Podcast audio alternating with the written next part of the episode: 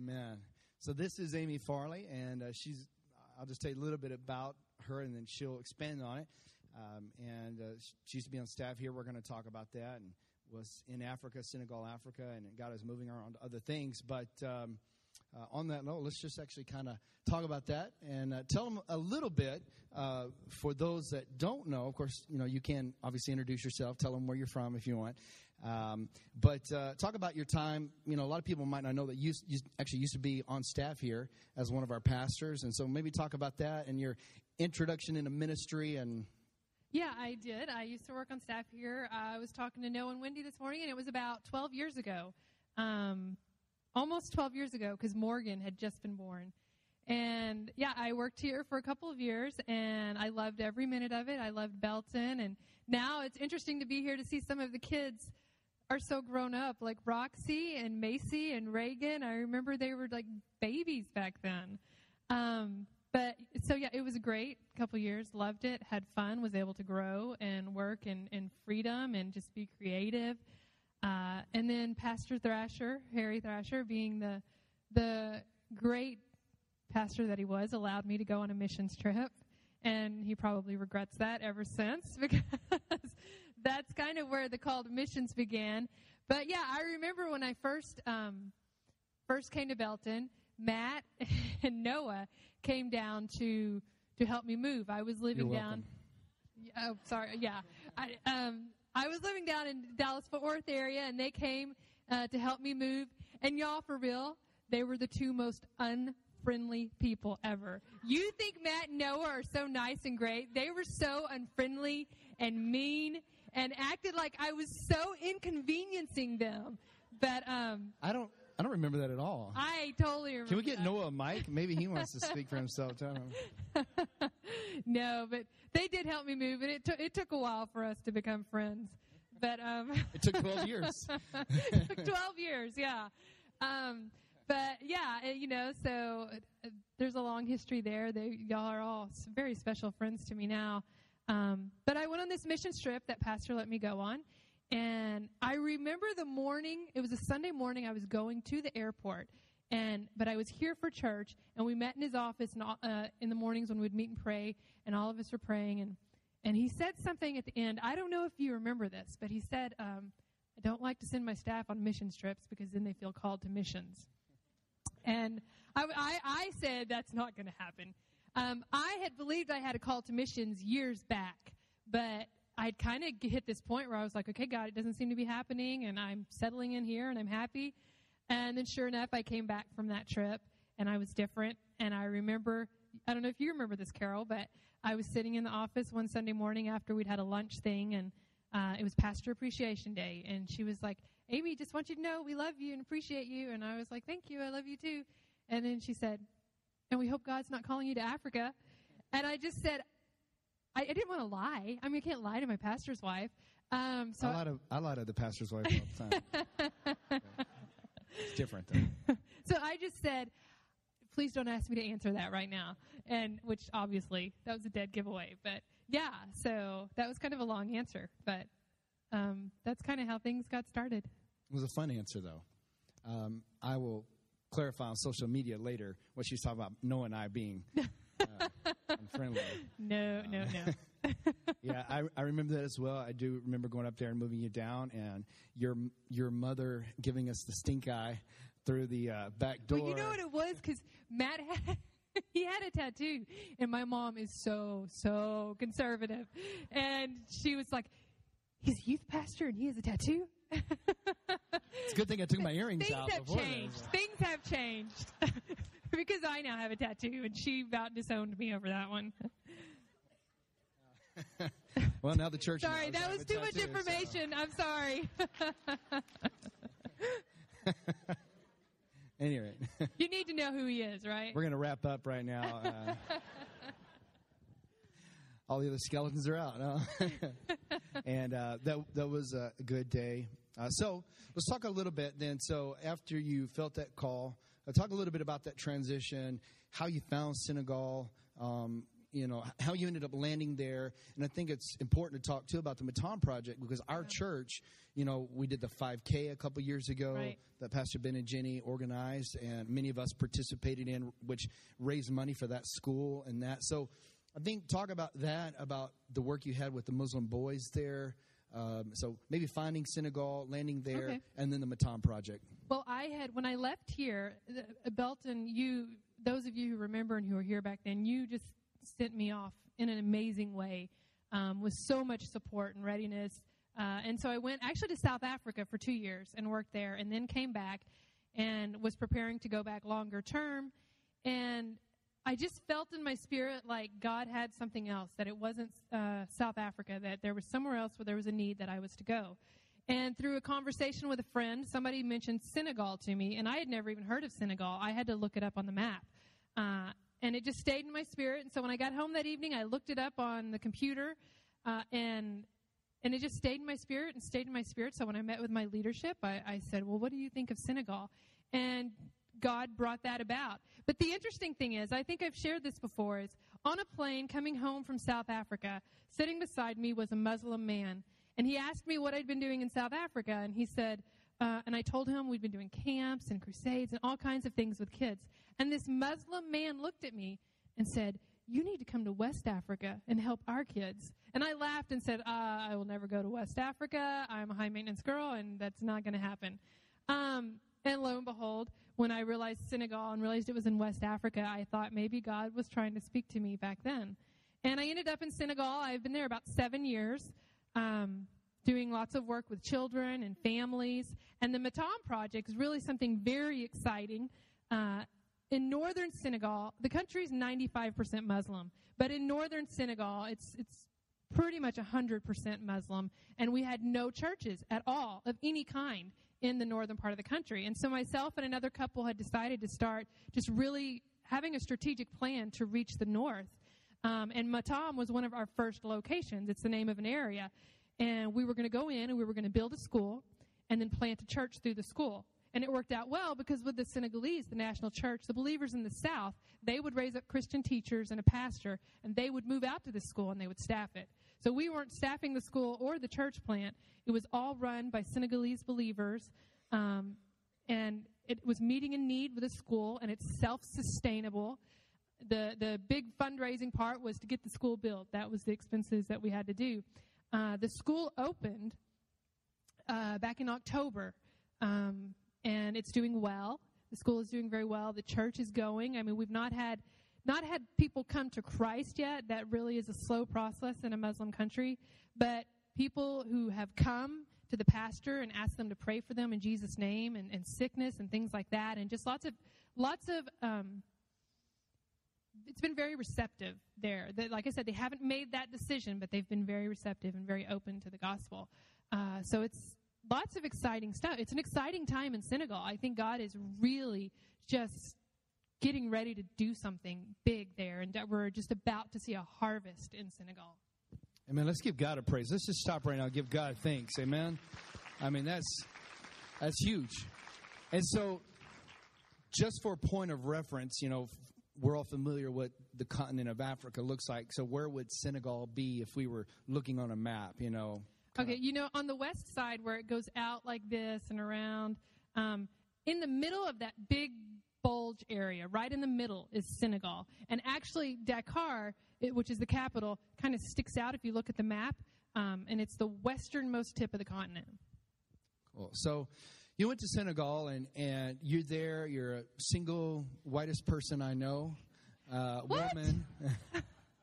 That's just true. Um, and when we're going to be talking about truths, you know, talking about tattoos and stuff. So, uh, anyway, you're in Senegal. Uh, you're a single white woman, and you're there. You're doing the work of the Lord, and uh, you know, maybe maybe it's time to transition into uh, some of the roadblocks that you encountered, and of course, the real reason you're here Yeah. uh, to share your testimony of God's grace and and saving you, but what you endured and that all of that. You want me to go into all that right now? yeah, we might as well. We need to carve out some time. So okay. Um, okay, well, I'm going to stand for this part then. absolutely, That's good. by all means. Noah's going to bring me some. And you can't interrupt me. I won't interrupt. I will turn my mic off. no. It, it, Senegal is a, you know, it's predominantly Muslim, and in that culture, women have very little value as human beings. Um, and I am a very independent, strong woman, and so that's a rough place to be. And that transition alone was very, very challenging. Um, but I loved my life in Senegal. Like I said, I lived in northern Senegal in the area of Saint Louis, and it was, um, I loved it. I still think about it, and I just think I, I'm just still in awe and shock of everything that's happened because I just loved my life so much. I worked with the most amazing children. I loved them, but things are changing, and uh, some of you are familiar with the story. And before I start that, I do want to say that the family of God is an amazing thing. The family of God is a beautiful, beautiful thing. The body of Christ. We, we need each other. We want to pretend and act like we don't need each other, but we need each other. Um, and this year, the body of Christ has just rallied around me in this an unbelievable, amazing way and prayed for me and supported me and lifted me up. I run into people in strange places. Um, I was eating at Rosa's in Burleson the other day, and a lady comes up to me. I don't even know who she is. And she says, You're Amy Farley, right? And she says, I've been praying for you. I was at a hotel the other day in Missouri, and somebody said, You're Amy Farley. I have never met you, but I have been praying for you all year. And it, it is amazing, the, the, family of God. And, and I myself have been someone, I'm very independent type person, and I've been someone who um, I love people, but I wanted to live my life in a way where I didn't need anybody. I wanted to be able to do everything on my own without your help, but enjoy you as people. Um, but this year, I have been knocked off my feet, and I and I realize what a stupid philosophy that is. And um, actually, I think that's that's immaturity in the kingdom of God. I would almost say independence is immaturity in the kingdom of God.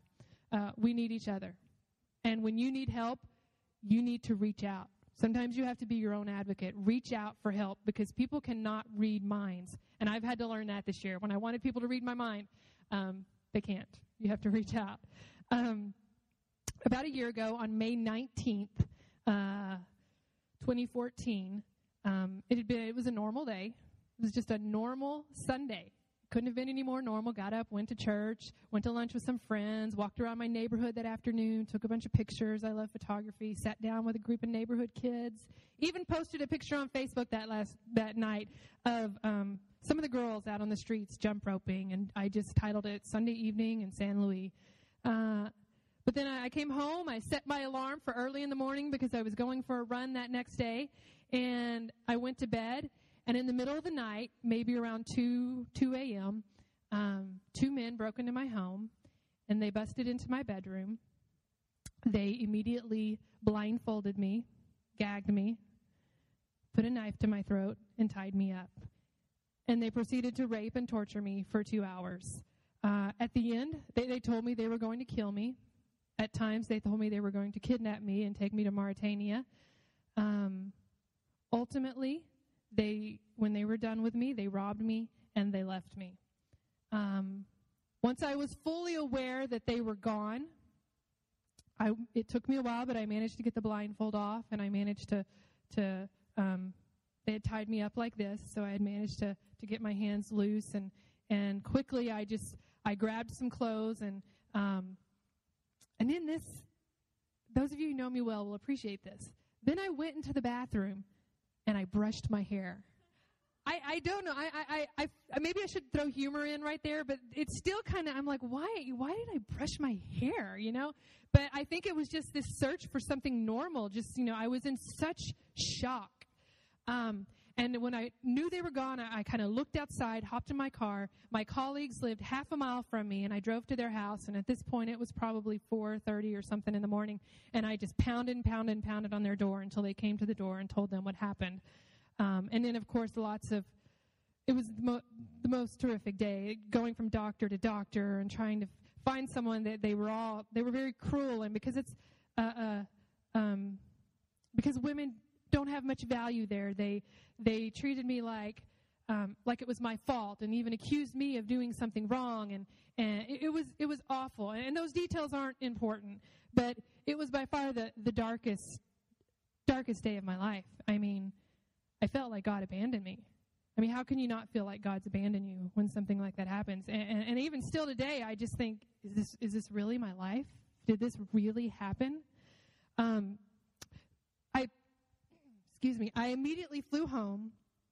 Happened Sunday night, Monday morning, and I was home in Dallas Fort Worth with my parents by Wednesday afternoon. Um, and within a week or two after that, I sent an email out to all of my supporters, all of my friends, and I titled this email, It Feels Like Evil is Winning. And I just wanted to read that to you for a minute to just so you can hear this is where my heart was and what I was feeling.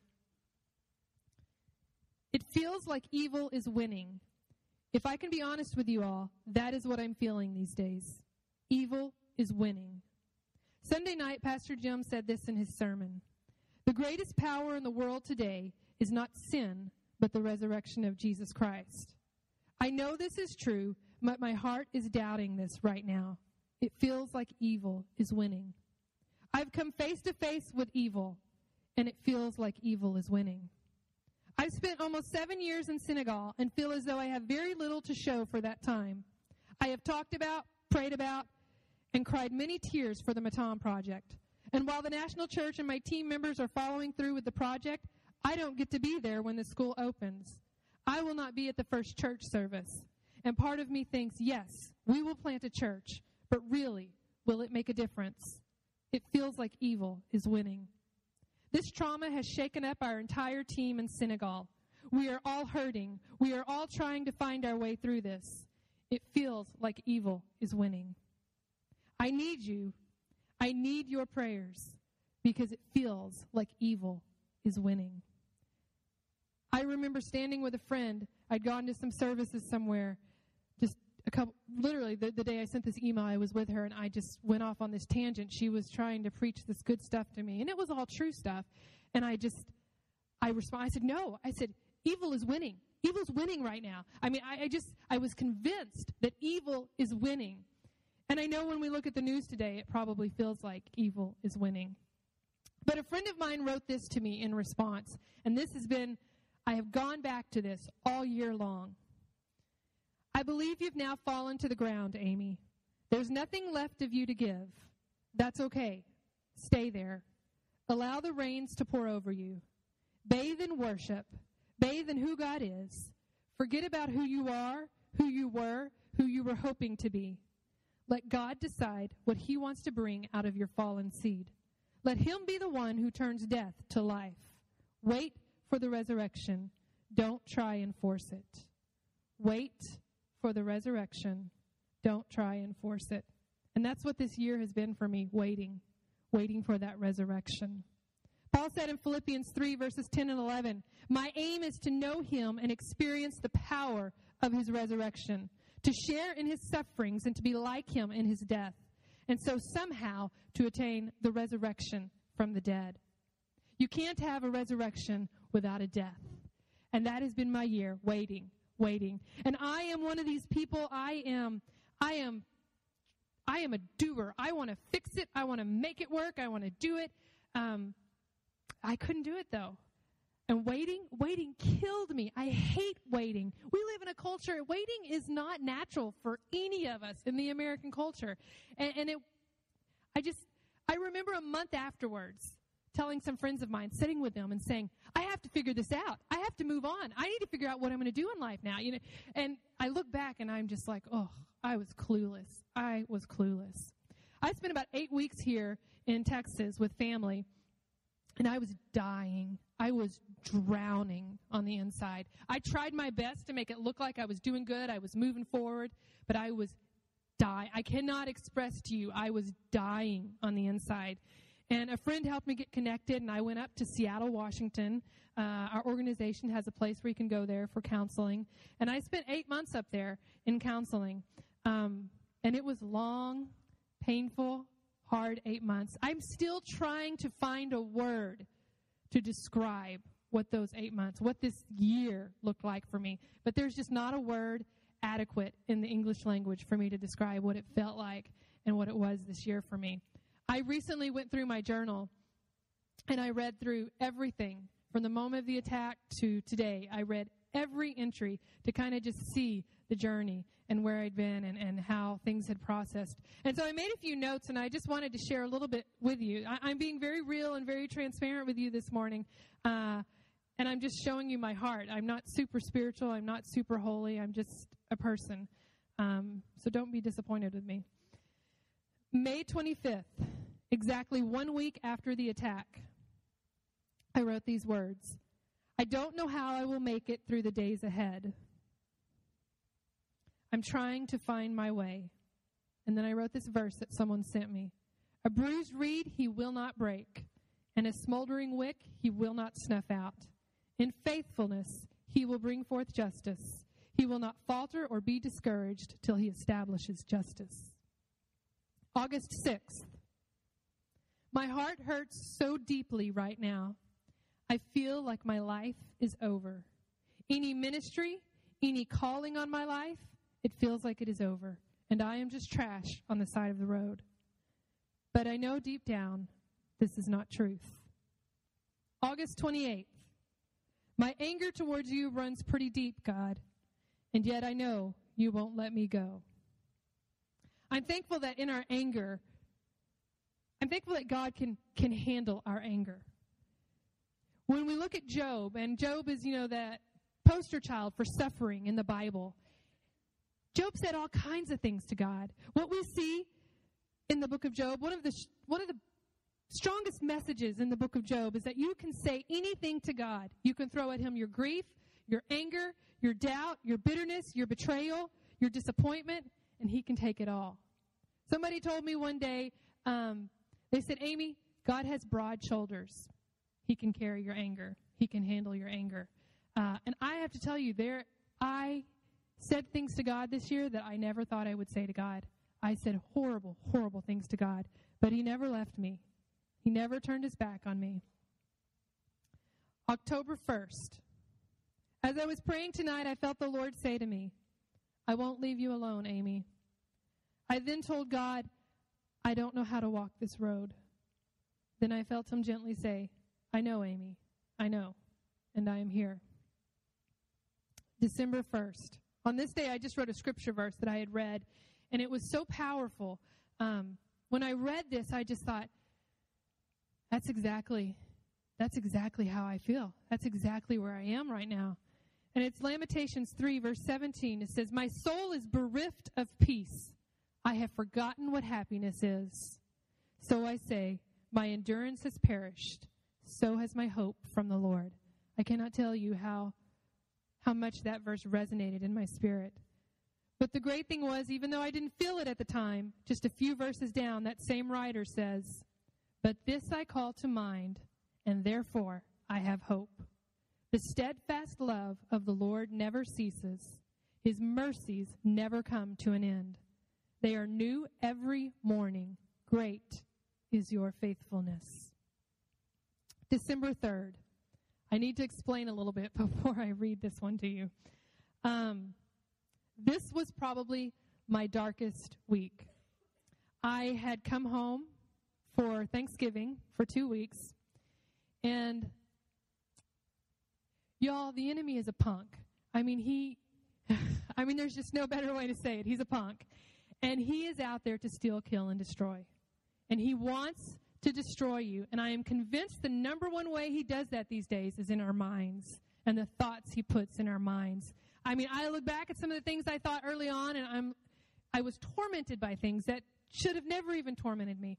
Um, when I was home with family and friends, I felt like there was this expectation, and I had to have it together, and I had to move on. I had to figure this out. And that's not what anyone was thinking. I mean, I figured that out now that they just wanted to love me and, and support me. But I just I felt like I had to put up this wall. I had to be this person. So being home for two weeks was work for me. I had to put on this front. I had to be happy. I had to have a good time. I had to go see everybody that I could see in those two weeks. Uh, and at that point, emotionally, I couldn't handle seeing tons of people. It was draining. And so, literally, on the plane, when I was flying back to Seattle, I could feel the grief and the heaviness and the depression just settling back in. The closer I got to Seattle, the more it sunk in. And I don't say that so much in a negative way because that was that was me just being able to be where I'm at, who I was at that moment in that time, just grieving. Uh, and so when I landed in Seattle, I had a voicemail from my counselor saying she was very sick and she would not be able to meet with me that week. And I didn't do anything in Seattle but counseling. And so I thought, oh, great, I have nothing to do. And, and I, I was feeling a little anger at this moment. And, and I thought, okay, I'm going to go somewhere by myself. I'm going to isolate myself and I'm going to have it out with God. Just me and God. We are going to have it out.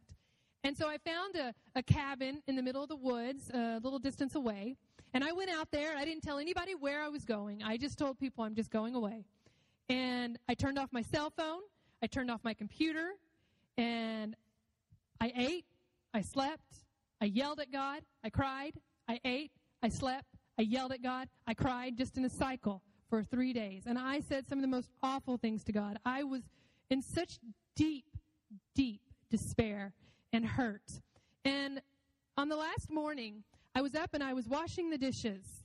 Um, and I had a butcher knife that I'd used the night before for something I had made. And as I was washing this knife, I looked at it and I just I just kind of gently rubbed it on my wrist and I just I just thought I could end it all right now. I could just be done with everything. I don't have to deal with this anymore. I could just be done. And I stayed in that thought for longer than I should have. But then I thought, no, that would crush my family. And it was then that I immediately fin- finished the dishes quickly. I was in my pajamas still. I grabbed all my bags, threw it in the car, and I drove I didn't even get dressed. I drove three hours to a friend's house, and I literally, it was the most surreal thing because I drove and I just, all I saw was the road in front of me. I wasn't looking, I, I, it's, it's amazing I didn't have a wreck because all I could see was the road in front of me. I wasn't listening to music. I wasn't praying. I wasn't talking. I wasn't, I was just focused. I was like, I just have to get to their house because I realized it was no longer wise for me to be alone. Um, and in that time in the cabin, these are the words that I wrote words of anger. I'm tempted to quit and walk away from it all. God has abandoned me. He has left me alone in this, completely alone. I came out here this week and isolated myself, just me and God, and He chooses to remain silent. What am I supposed to do with that? I have asked and asked. I have waited and waited, and still you are silent, God. If this is your plan to completely abandon me, then why didn't you just let them kill me that night? You know, there is something I can say, though. In that, my darkest moment, there was something, even though I believed that God had abandoned me, there was something deep, deep, deep down inside of me that just knew it just can't be true. It just can't be true. It's not who He is, it's not what He does. And I believe that was the Holy Spirit. Um, and I'm thankful for the Holy Spirit's voice. Uh, and that's why I would challenge you in the good times to seek God, to walk in the Spirit, because when those times, in those desperate times, that that's the only reason I'm still standing here today. That's the only reason I'm still serving God is because the Holy Spirit in me, and just that that just constant reminder that this just can't be who God is. December 6th. At times, breathing is painful. Deep, painful breaths of grief. I don't want to dream or think about a future. December 10th.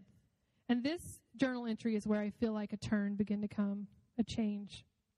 My prayer now has simply become Jesus, help me breathe.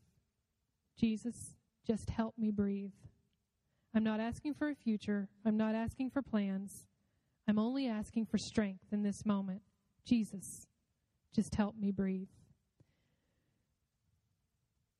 And I think a change began there because it was no longer, I'm trying to do this. I'm trying to figure this out. I'm trying. I would tell people, I'm just trying everything I know to get past this, to move forward.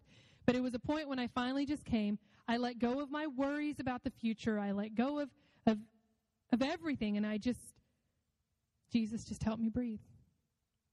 Just help me breathe. Suffering's not something new to any of us. I mean, you can look through the Bible and there are stories after story after story of people who suffered. Paul told the Thessalonican believers in 1 Thessalonians 3 4, For you yourselves know that we are destined for this. For when we were with you, we kept telling you beforehand that we were to suffer affliction, just as it has come to pass, and just as you know. For you yourselves know that we are destined for this. I love how the, the lady up here, the worship, was saying, you know, we still have those hard times. We're still going to go through those things. We are. I said earlier, you can't have a resurrection without a death. Um, suffering's a part of life. It happens to the good and the bad. Um, but Scripture doesn't tell us, doesn't stop at telling us we'll have pressures and afflictions. It also tells us in, in advance that none of them will be wasted. Romans 8 18 says, For I consider that the sufferings of this present time are not worth comparing with the glory that is going to be revealed in us. And in Romans 8 28. And let me tell you this Romans 8 28 there was a time this year where I absolutely hated that verse, and I thought if I hear that one more time from somebody, I'm going to kill them. Um, and I will say, for someone who's walking through deep grief, especially in the early stages, please, please don't pull out your Bible and say Romans 8:28 to them. And if it's been a situation where they've been attacked, please don't say, "Vengeance is mine," saith the Lord. Don't say that. Okay? Maybe six months afterwards you can say that. I'm, I'm just giving you some wisdom here. Don't say that. People I understand people love me and they wanted to help me, but man, some stupid things were said to me um, in love. But Romans 8:28, I heard it all year long. We know that all things work together for the good of those who love God, those who are called according to His purpose. Now, here's what I want to say too. Don't say this to anybody who's been through something like this. Um, everything happens for a reason. I hate that, and that is not true. We live in a fallen world. And, and that is simply not true. Everything does not happen for a reason. So if somebody's been telling you that, if you're carrying something today, you've been walking through something, and someone continues to tell you everything happens for a reason. I, I mean, I have to stop just short of cussing in what I want to say about that because that is stupid. That is stupid. Um, but I, I won't cuss. Okay. Um, it's just, it's just not true. It's just not true. And I will tell you, I struggled with guilt this year because one of the things, because there has been good that has come. I cannot deny that there has been good that has come. But anytime I even let, and this was the enemy working against me, anytime I would even let my mind think about the good that had come, I felt guilty because I felt like I was saying that I was glad that this happened. I felt like I was saying that, that this was a good thing that had happened. And I cannot, and I will not, and I will never say that it is a good thing that had happened. But what I can say is, this is bad, and it will always be bad. But did good come from it? Yes. How? I don't know. It's just what God does. It's just who He is. He takes what is bad and He positions it to be something good in our lives. I mean, did you hear that? He takes what is bad and He positions it to be something good in our lives. It does not mean that God did the attack, that God was behind the attack, because that is not truth either. And I struggled with that in those first six to eight months. I struggled, I believed that God did this to me because I was not a good enough missionary or I was not a good enough Christian. And that's not who God is. And that's crushing when you believe something like that. So that is not who God is. We know that all things work together for the good of those who love God. He takes what is bad and he positions it to be good. That's who our God is. I love how Joseph, you know the story of Joseph. He, he shared a vision from God, and his brothers um, attacked him, sold him into slavery, and he suffered after suffering after suffering after suffering. And I don't believe any of that was from God or necessarily part of God's plan. I believe God used it. Um, but Joseph says this in Genesis 50 20 in the message you, to his brothers when they're repenting You planned evil against me but God uses those same plans for my good. That's who our God is. When I, well, last February, I made a trip to Vietnam. I have some really great friends there. They're doing incredible works. And they had been in contact with me throughout the year, and they kept saying, Amy, just come to Vietnam. Just come be with us for a few weeks. Just let us love on you. Just, just come be with us. And I didn't really want to go, but they kept on my case and kept on my case. And I said, okay. I said, if my leadership approves it, I'll make the trip. And shockingly, they did approve it. They thought this would be a good time for me to test out being overseas again and just to see how things go. And so I made a trip to Vietnam. And it was amazing what God did during those three weeks there. I told you earlier from one of my journal entries, I believed God was done with me. Any giftings I had, any callings, I thought it was done, it was finished, it was over. I, I felt like trash on the side of the road. I felt like God was done with me. And when I went to Vietnam, my friends were able to plug me into different ministry. And I'm telling you, life began to be stirred up in me again because I had been dead. I had been on the ground waiting for the resurrection. But when I was in Vietnam, God began to stir up life inside of me, and a resurrection began to come.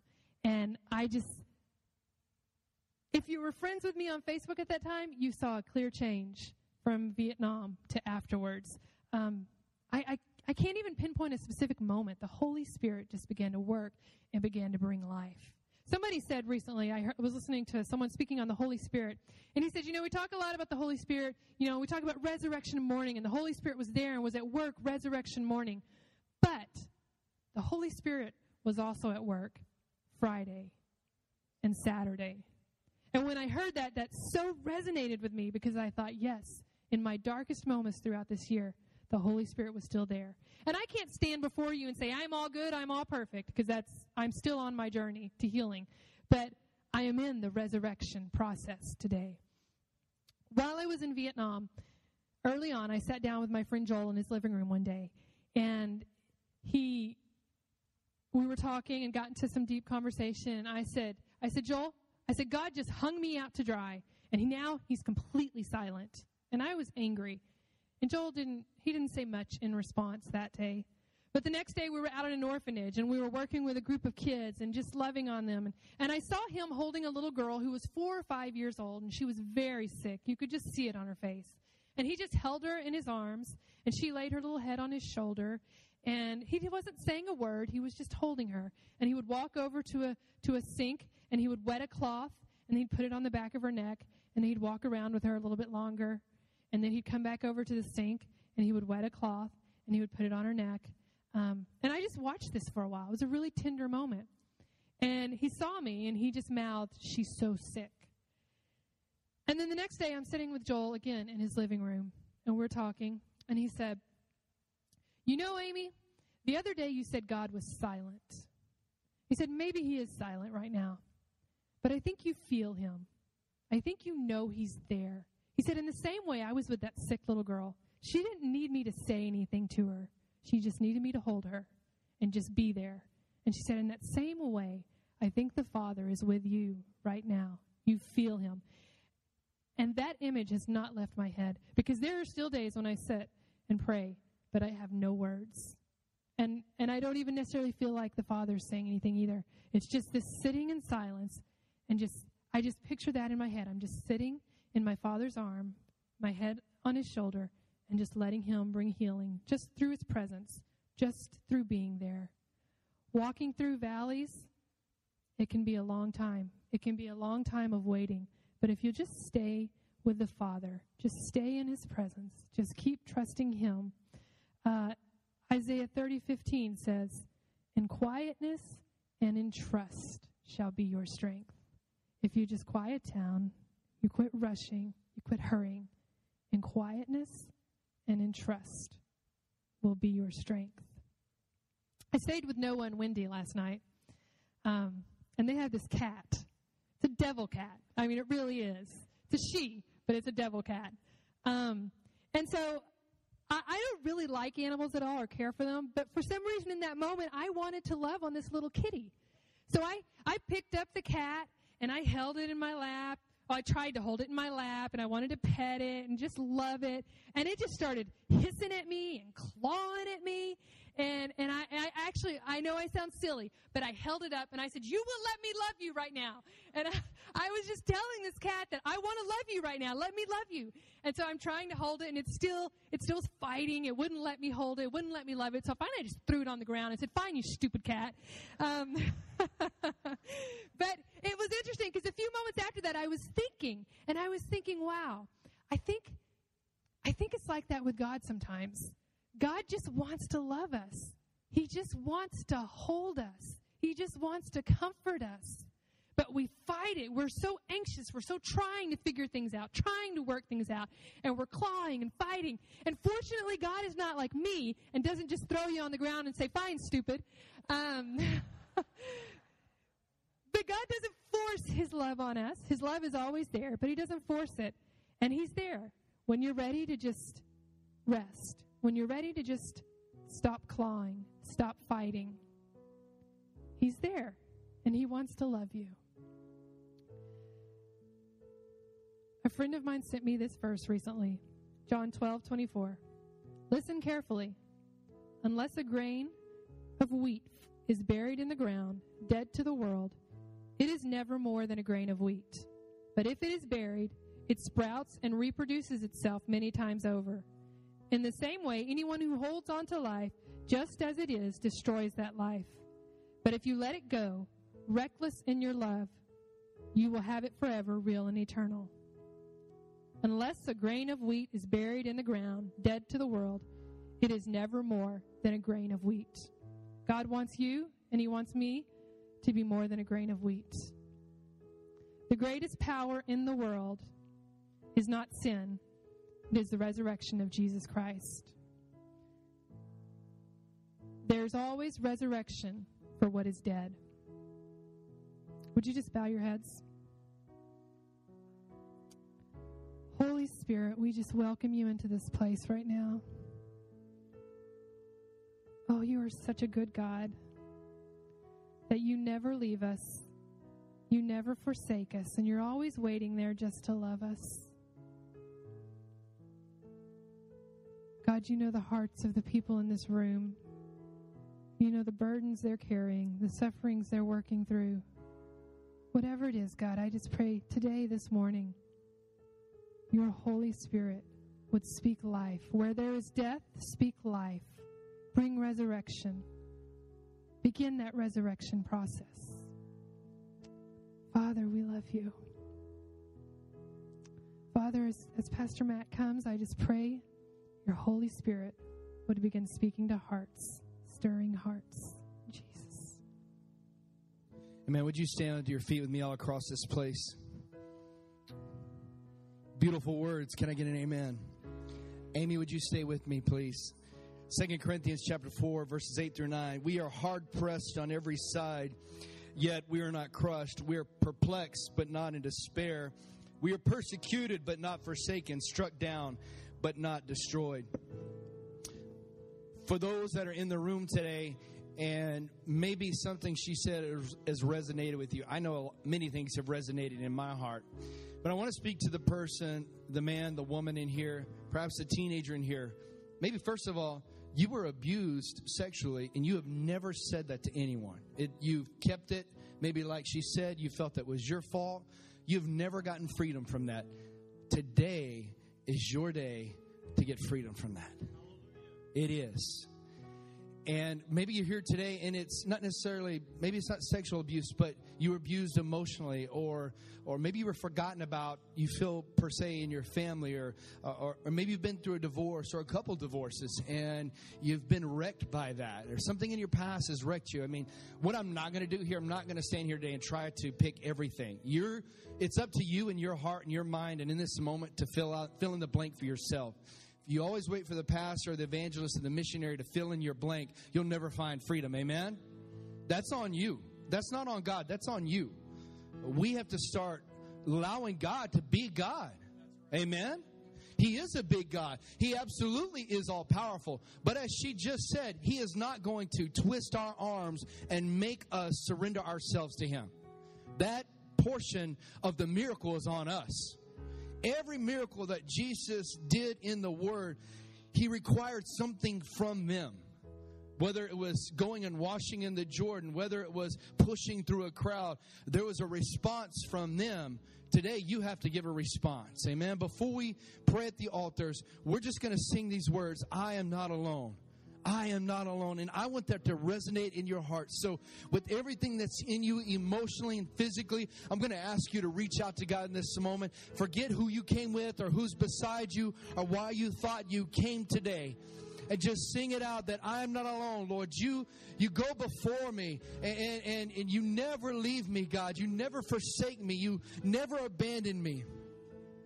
Sing it out today. And I am not alone. Go before me, and you will never leave me. I am not alone.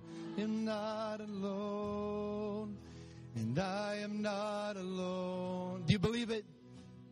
Will go before me. You will never leave me. Never. Sing it out. I am not alone. I am not alone. And I before me. You will never leave me. And I am not alone. And I am not alone. And you will go before me. And you will. Ne- One last time, I am not alone. And I am not alone. And I am not alone. You will go before me, and you will never leave. I am not alone. I am not alone.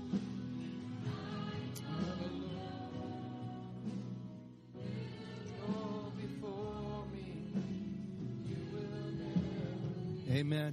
With your heads bowed, your eyes closed, there's nothing magical that happens when we do that. It's just a common way for us to be doing the same thing in this moment. We're, we're going to get you dismissed soon enough to lunch, but let's take care of business while we're here. I mean, let's not miss this moment. I'm going to ask all of my elders and my staff and our prayer partners to quickly join me at the front. I'm going to dare you and I'm going to challenge everyone here today. And I- I ask you almost every Sunday, how free do you want to be? If you want to be halfway free, that's okay. But I believe there's some people in here today that there's some things in your past that have tied you down. It has been an anchor in your life. And, it, and it's like a chain, and you can only go so far because you're anchored to despair, you're anchored to depression, you're anchored to fear, you're anchored to doubt, you're, you're anchored to things that have happened, to regrets. And, and today, let's let God be God. Let's be bold and brave and say, God, I want to be free today. So as we sing this today, as we worship today, if that's you, I want you to be brave and I want you to be bold. Step out from where you are. Come and find someone, find a spot at this altar, and just pour out your heart to God and say, God, I want to be free from my past, from this fear, from this depression, from all this stuff. I want to be free today. If that's you, come quickly. Don't hesitate. Don't wait. Don't look around. Don't say, if somebody else comes, I'm going to come. Make a move on your own. That's Come on. Many are coming. Don't hesitate. Don't wait. That's it. How free do you want to be today? Come on. Don't wait. This is your moment. This is your moment. Be free in Jesus' name.